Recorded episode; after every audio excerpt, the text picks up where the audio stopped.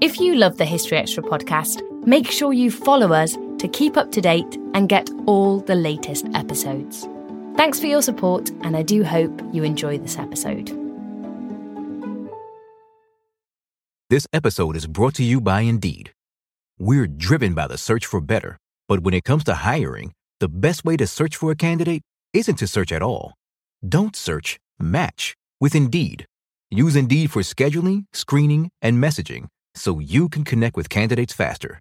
And listeners of this show will get a $75 sponsored job credit to get your jobs more visibility at Indeed.com slash History Extra. Just go to Indeed.com slash History Extra right now and support our show by saying you heard about Indeed on this podcast. Terms and conditions apply. Need to hire? You need Indeed.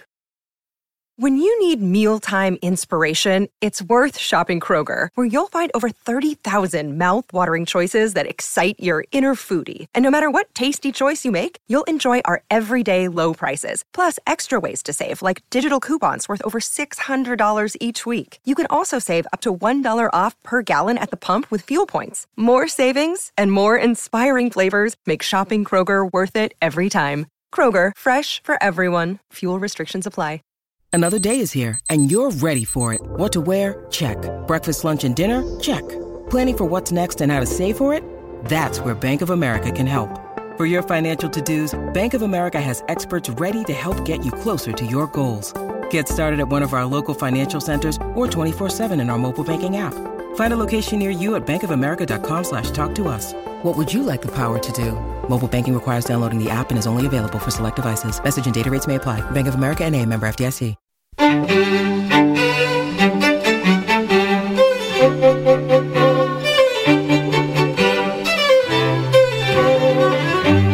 Hello, and welcome to the History Extra podcast from BBC History Magazine and BBC History Revealed.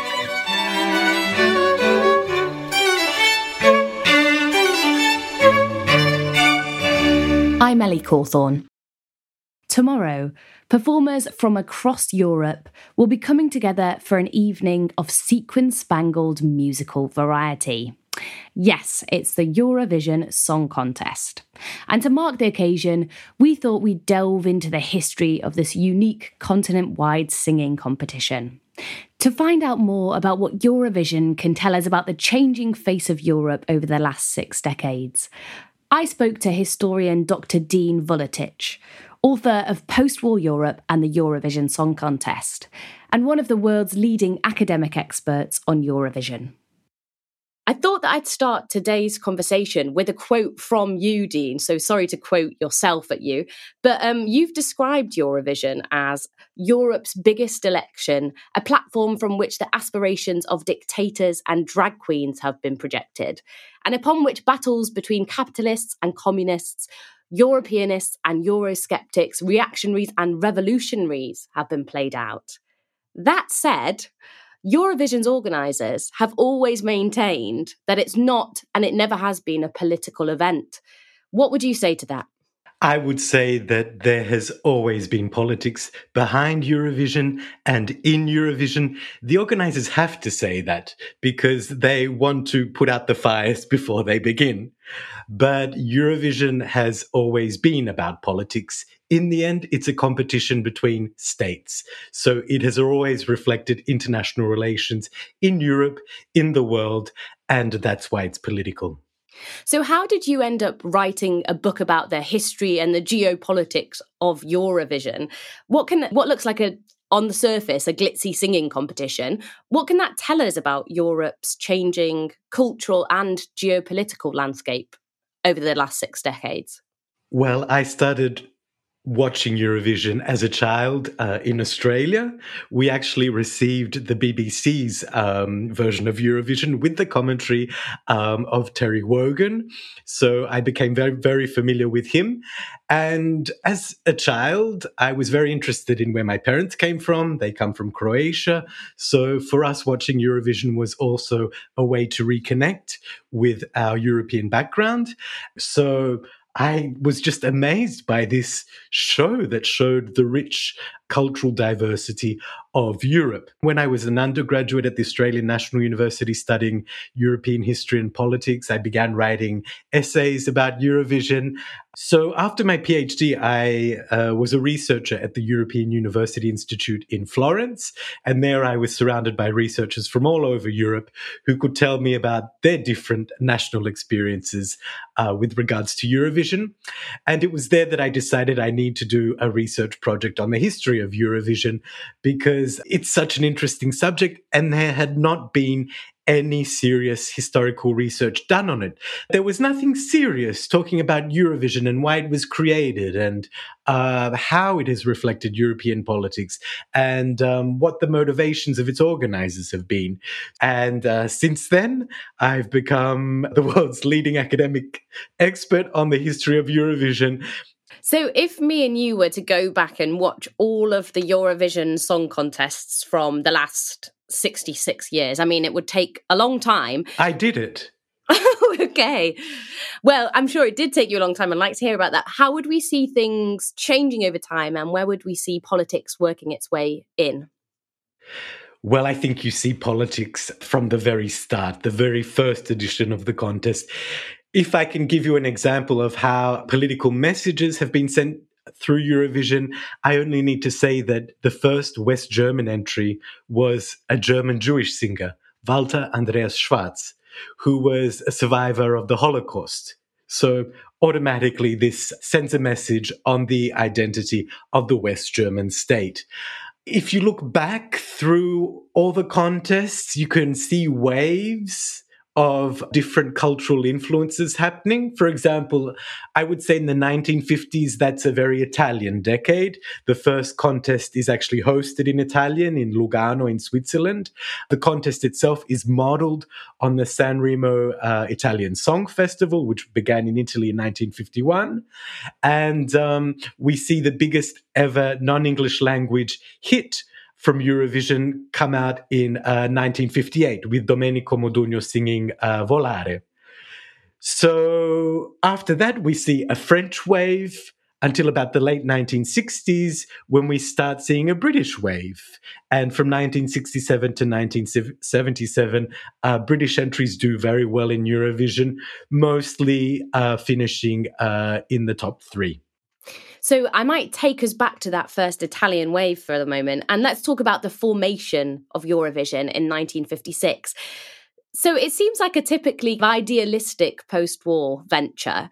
What were some of the ideas behind the formation of Eurovision? I think a lot of uh, people mistake the establishment of Eurovision and its organizer, the European Broadcasting Union, as some sort of expression of Europeanism, a desire for European integration.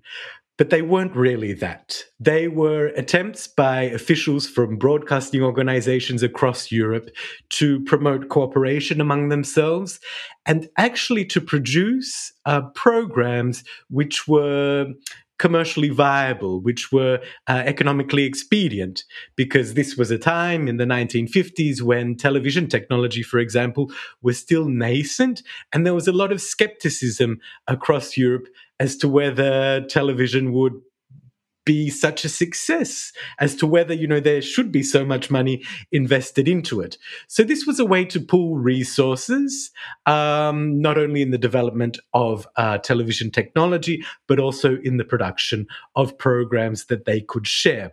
And the eurovision song contest was one of those. Mm. and what was that first competition like? What were some of the highlights so the first competition was um, in 1956 in uh, Lugano in Switzerland in a theater. And this today seems quaint because today Eurovision is staged in the huge arena um, with thousands of public viewers. But then it was uh, in a theater. Uh, people were quite formally dressed in tuxedos, in evening gowns. The stage was rather small. The entries were varied.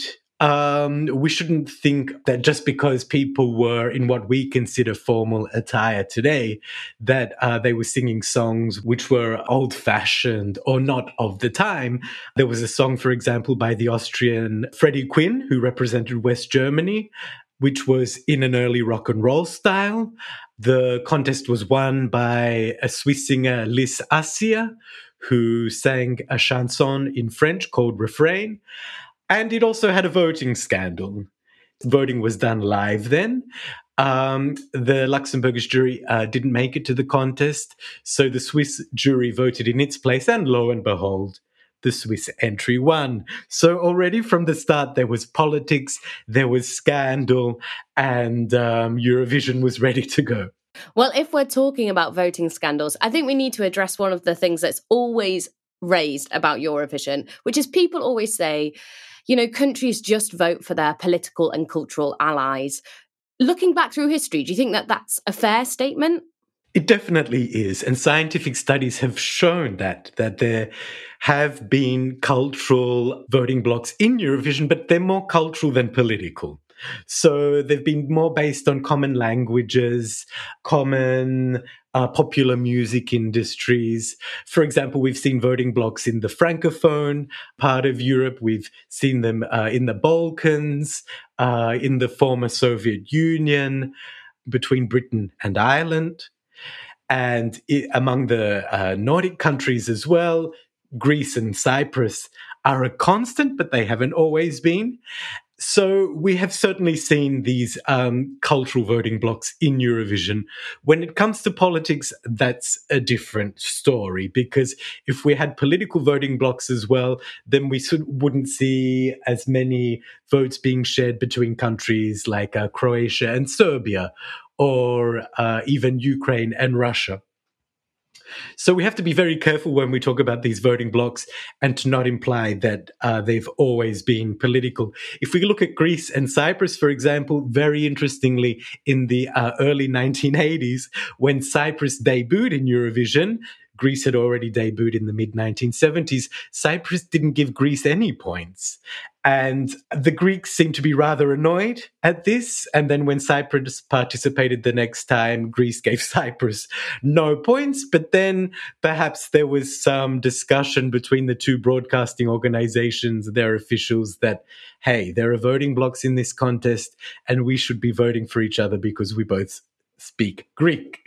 So that could have happened because after that, certainly uh, Greece and Cyprus have been one uh, constant voting bloc. So, yes, there have been the voting blocs. Really, the first annoyance with voting blocs was expressed in the early 1960s when uh, the Scandinavian countries started to criticize the recurrent wins by French language entries. And in 1963, actually, uh, Norway had to give uh, its voting results twice. The first time there had apparently been a technical error. So the Norwegian jury um, gave them again and actually changed its top points to go to Denmark so that Denmark won over a French language entry by Switzerland. And this change could have been because the uh, Norwegians and their Scandinavian allies were rather annoyed that uh, French language entries had dominated the wins since 1956. So in 1963, they ensured a win for the Danish entry, the first ever uh, Scandinavian language win. So complaints about the voting blocs have also been there since the early years of the contest if we're talking about cultural allegiances, something I did want to ask you about was um, Eurovision during the Cold War. To what extent was Eurovision a battleground for the culture war between East and West in the Cold War? It wasn't really a battleground. It was more a site of cooperation. So, with the death of Soviet leader Stalin in 1953 and the coming to power of Nikita Khrushchev thereafter, relations between the Eastern and Western blocs in the Cold War improve and there is more cooperation between them. And this is also reflected in television broadcasting.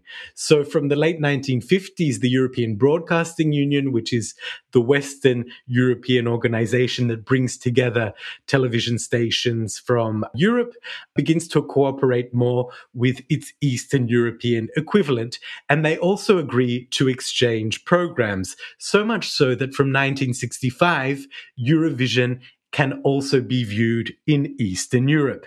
There was even a um, suggestion from Czechoslovak television in uh, the mid 1950s that the two organizations should together produce a joint song contest. But this was rejected by the European Broadcasting Union, which instead suggested that its Eastern European counterpart go ahead and produce its own show, which it did, and that was called the Intervision Song Contest. And in 1968, Intervision was actually very significant because that year it was the first uh, pan European song contest. It was staged in the context of the Prague Spring in Czechoslovakia, which saw the Czechoslovak media liberalized, unlike any other national media in Eastern Europe. And it was open to Western influences. So in 1968, Czechoslovak television invited also uh, West Western European participants uh, to participate in Intervision. So that year we saw the first ever pan European song contest being staged in uh, Karlovy Vary. And what was Intervision like? Was it fairly similar to Eurovision? It was fairly similar to Eurovision. It was even based on the rules of Eurovision. What was different, though, was first of all openness to participants from countries outside of Eastern Europe there was this idea that Intervision in the late 1970s should also be more global, not just pan European, but even global. So we had even American singers participate, such as uh, Gloria Gaynor, who sang as an interval act.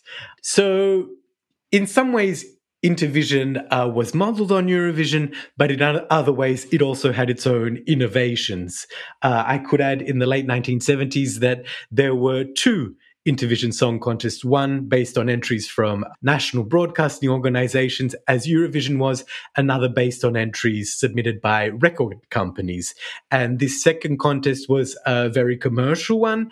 And in a way, it managed to resolve a conflict that was happening in Eurovision, where there are many countries which criticized the role that Western record companies were playing, especially British and West German ones, in influencing the contest they claimed that you know these big record companies were somehow trying to influence the results of the contest and that that went against the non-commercial public service mission of the national broadcasting members that were then uh, represented uh, in Eurovision or were organizing Eurovision.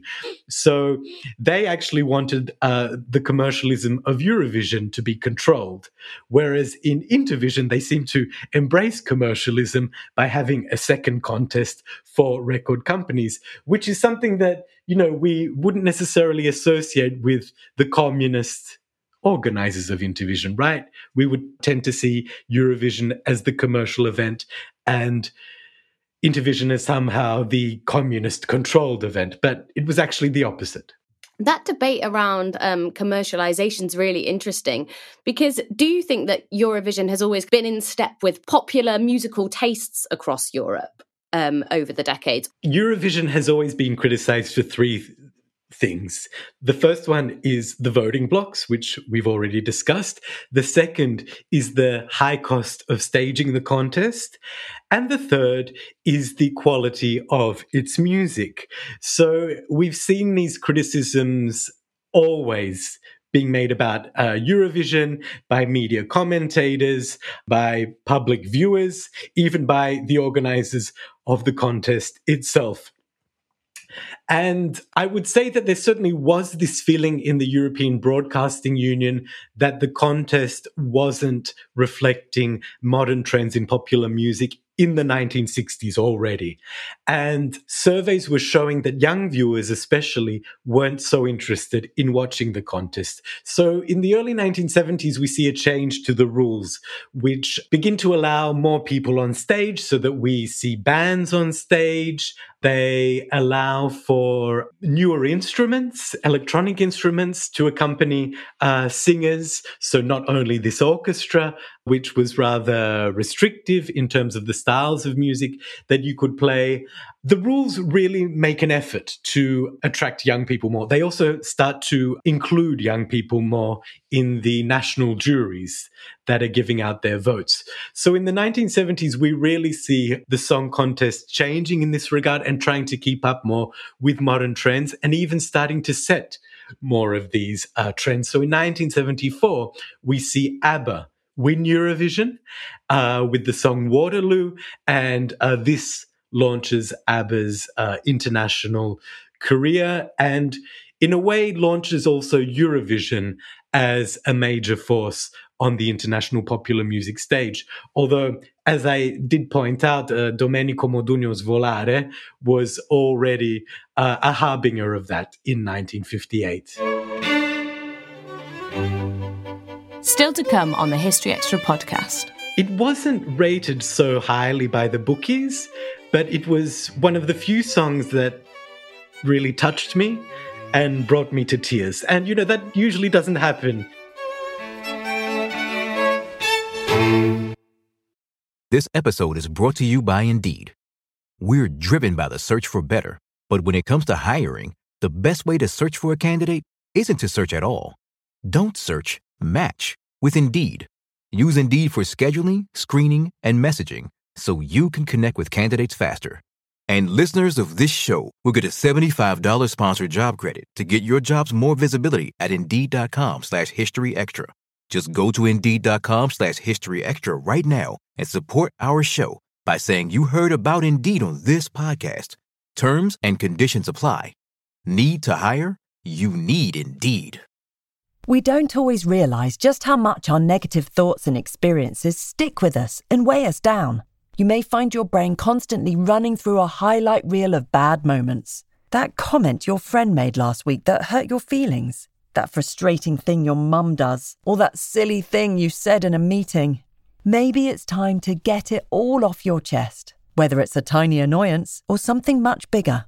Talking about it can give you some relief and lead you to a potential solution. That's where therapy comes in. It's a safe space to share whatever's weighing you down and learn to process it so your internal highlight reel can focus on the good stuff. And BetterHelp offers affordable online therapy on a schedule that works for you. Connect with a licensed therapist by text, phone, or video call. Start the process in minutes and switch therapists anytime.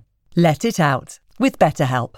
Visit betterhelp.com slash historyextra today to get 10% off your first month. That's betterhelp, H-E-L-P dot com slash historyextra.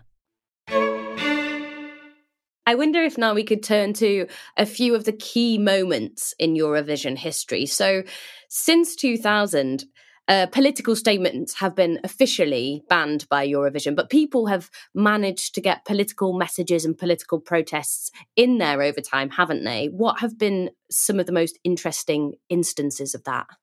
Political messages have been banned implicitly since uh, 2000. There is this rule where you're not allowed to bring the contest into disrepute. And more explicitly, since uh, 2005, when uh, the Ukrainian entry was actually a protest song that had been used in the Orange uh, Revolution.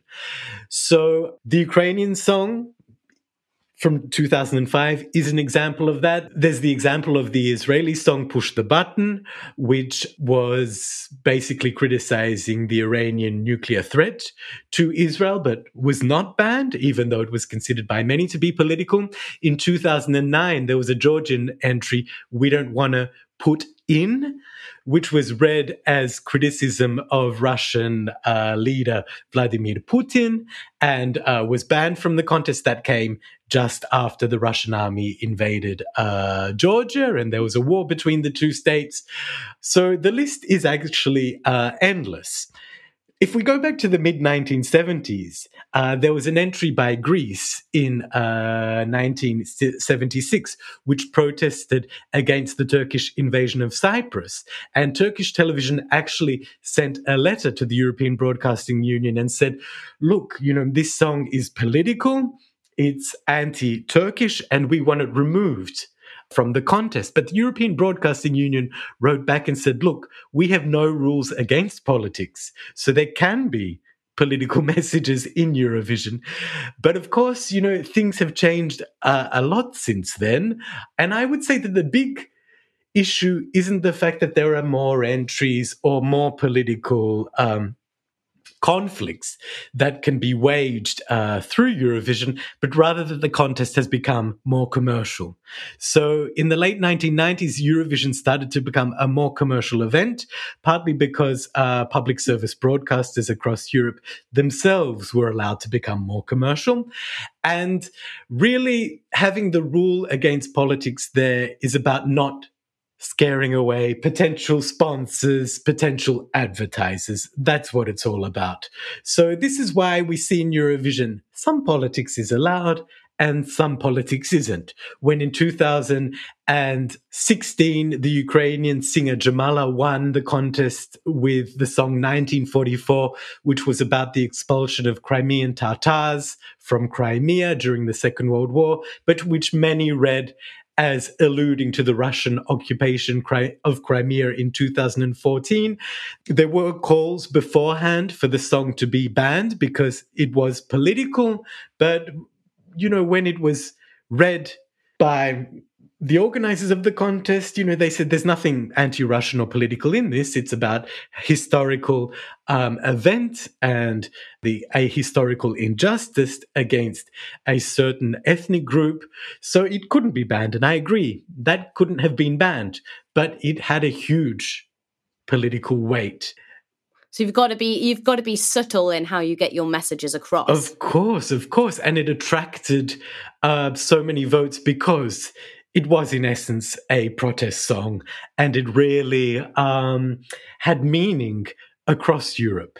So, in this regard, you know, you can always have a political entry uh, if you want. If you want it to win, though, it has to capture the zeitgeist of the moment and really chime with a pan European audience. And, you know, political entries don't always manage to do this. In 1993, the entries from Bosnia and Herzegovina and Croatia were both political. They referred to the wars that were happening in those countries, but they didn't manage to win, even though there were there was a lot of sympathy across Europe for both Bosnia and Herzegovina and Croatia uh, during their wars. So, you know, how successful a political song can be also depends on a lot of other different factors.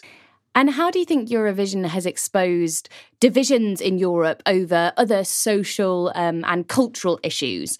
I'm thinking, for example, of the drag queen Conchita Wurst, who won the competition in 2014. I was in the midst of my project in 2014 when Conchita won Eurovision for Austria, and Conchita was a drag queen with a beard. So she caused a lot of controversy um, around Europe. Um, because she was challenging gender norms, um, she was speaking out uh, about LGBTQ issues, and um, this was, of course, something that was not um, supported by a lot of different political elements across Europe. And in the media, it was very often presented as a battle between um, East and West Europe. So this anti um, LGBTIQ or homophobic East against, you know, the progressive, uh, gay-friendly West. But that was just too simplistic and I think uh, rather uh, prejudiced um, and ignorant about the history of um, sexual minorities uh, in Central and East Europe, because uh, when it came to the voting, Conchita actually received a lot of votes from um, Central and East Europe. She came fifth in the Russian public's vote. Um, and even though she was later criticized by some conservative politicians, you know, even in Russia, she had her fans. So I would say it was more a battle, it reflected more a battle between um, conservatives and liberals in Europe, which we see in all European countries. Even in Austria, you know, the country which Conchita represented, the far right Freedom Party, was very critical of her, whereas she was embraced by the Greens and the Social Democrats. So she was reflecting cultural battles that were taking place between uh, different ideological currents on a pan European level, but also on national European uh, levels. And I think that uh, Eurovision has managed to do this. Um, a lot throughout its history, even though we're often not familiar with these battles that have taken place because they've taken place at a national level and they've often been played out in the national selections for the Eurovision entries um, that, you know, we haven't always gotten to see. We've heard that in the 2022 competition, Russia will not be involved. What has who's been involved in Eurovision and perhaps more notably who hasn't been told us about Europe over the decades? Wow, that's a big question. So basically, at the start in the 1950s and 1960s, it was all about whether you had television services, whether they were established and developed enough to join the terrestrial uh, Eurovision network. Then I would say later on, it became more political, let's say in the 1970s, when Mediterranean states started to enter, especially uh, Greece and Turkey, and Israel also in 1973.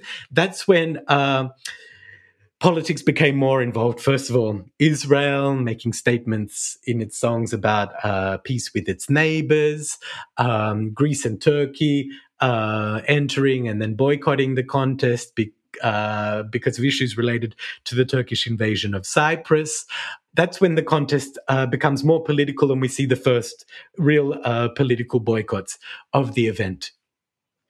Then from the 1990s, it um, becomes about Central and East European states entering the contest after the end of the Cold War. So they also become members of the European Broadcasting Union and then are allowed to enter the contest. And then from the late 1980s, we see the first big country really pull out of Eurovision for a long time, and that is Italy. And this is something, you know, we're not quite clear as to why this happened. One of the reasons certainly could have been that Eurovision didn't have a big public following in Italy in the 1990s. So even though Italy, you know, was the inventor of Eurovision and gave it its first biggest hit.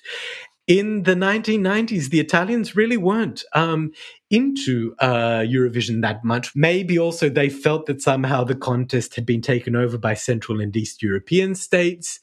And then from, I would say, the late 2000s, with the financial crisis, we see countries not participating because of the economic costs of participation. So these are especially countries from Southern Europe that are especially affected by the economic crisis. So Cyprus, Portugal, Bulgaria, Croatia. So you really do see, you know, different waves of participation in the contest affected by different technological, political, and economic issues. Well, it's fair to say that Italy is very much back in the Eurovision fold because of of course last year we had a victory from Måneskin, the the Italian en- entry, and this year's competition is in Turin.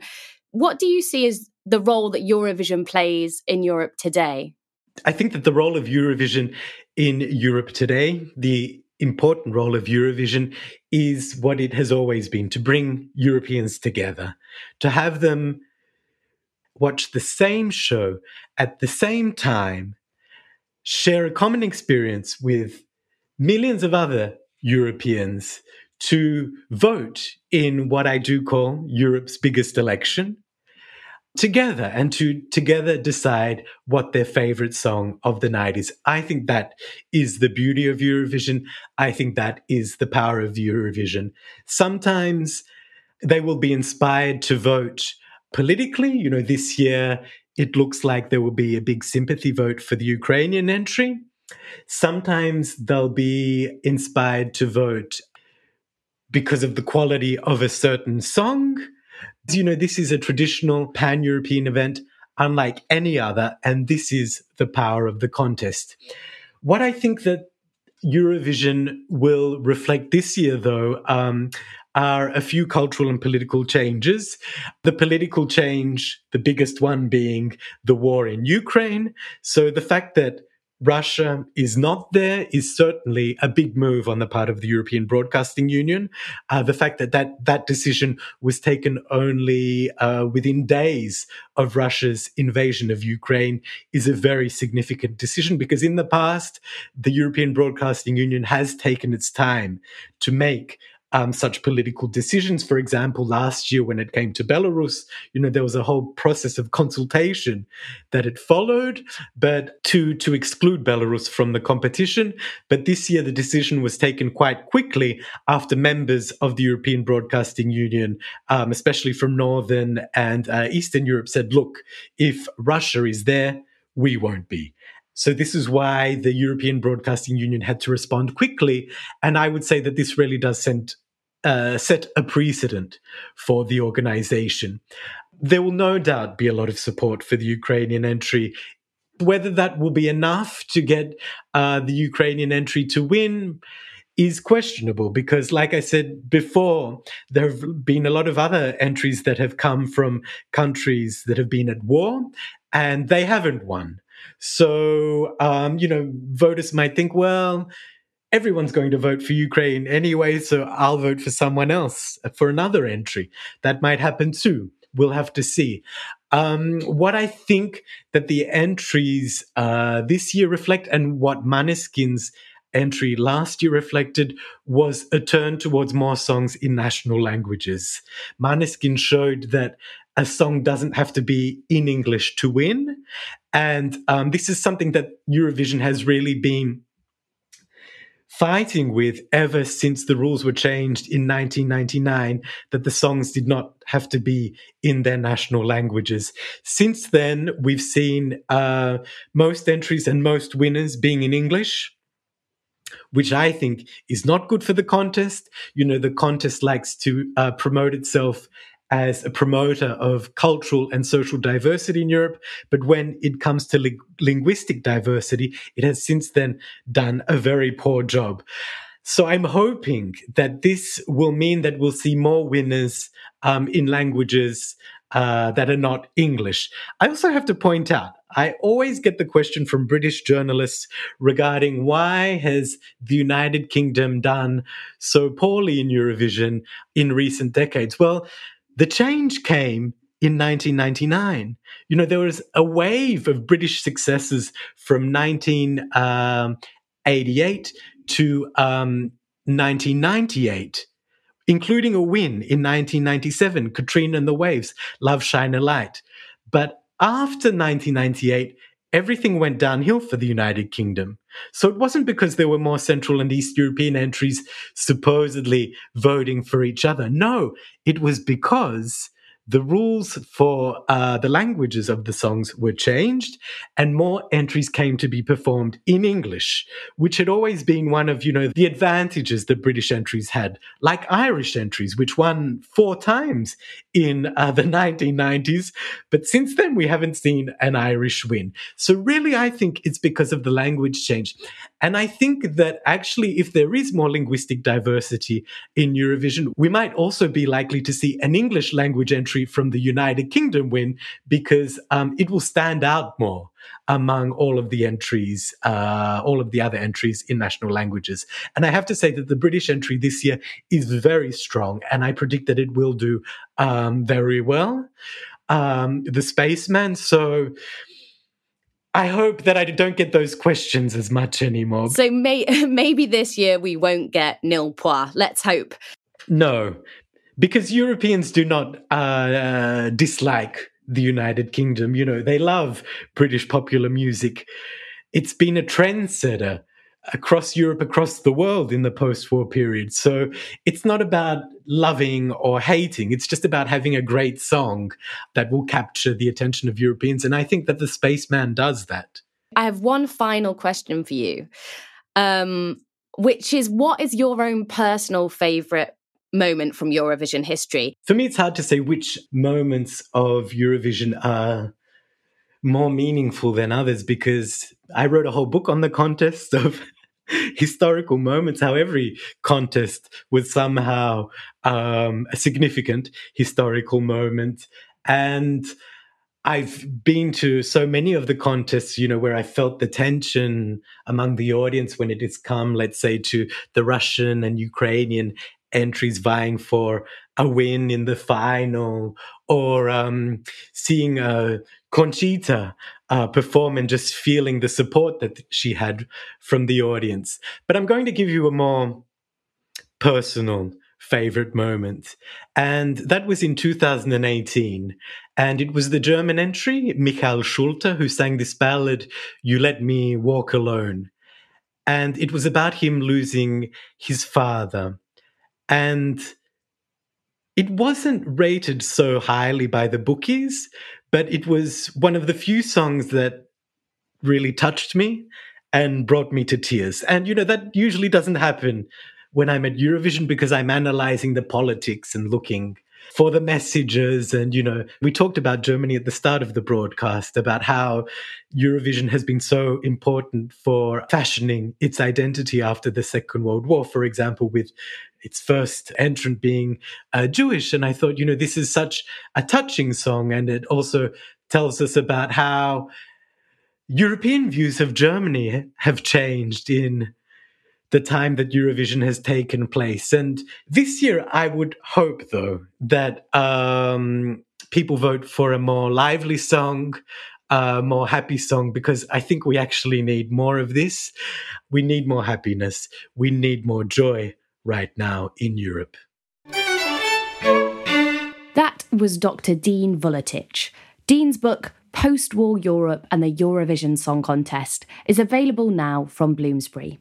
And if you're interested in watching the Eurovision Song Contest, that will be shown on the BBC tomorrow evening, Saturday, the 14th of May. Thanks for listening. This podcast was produced by Brittany Colley.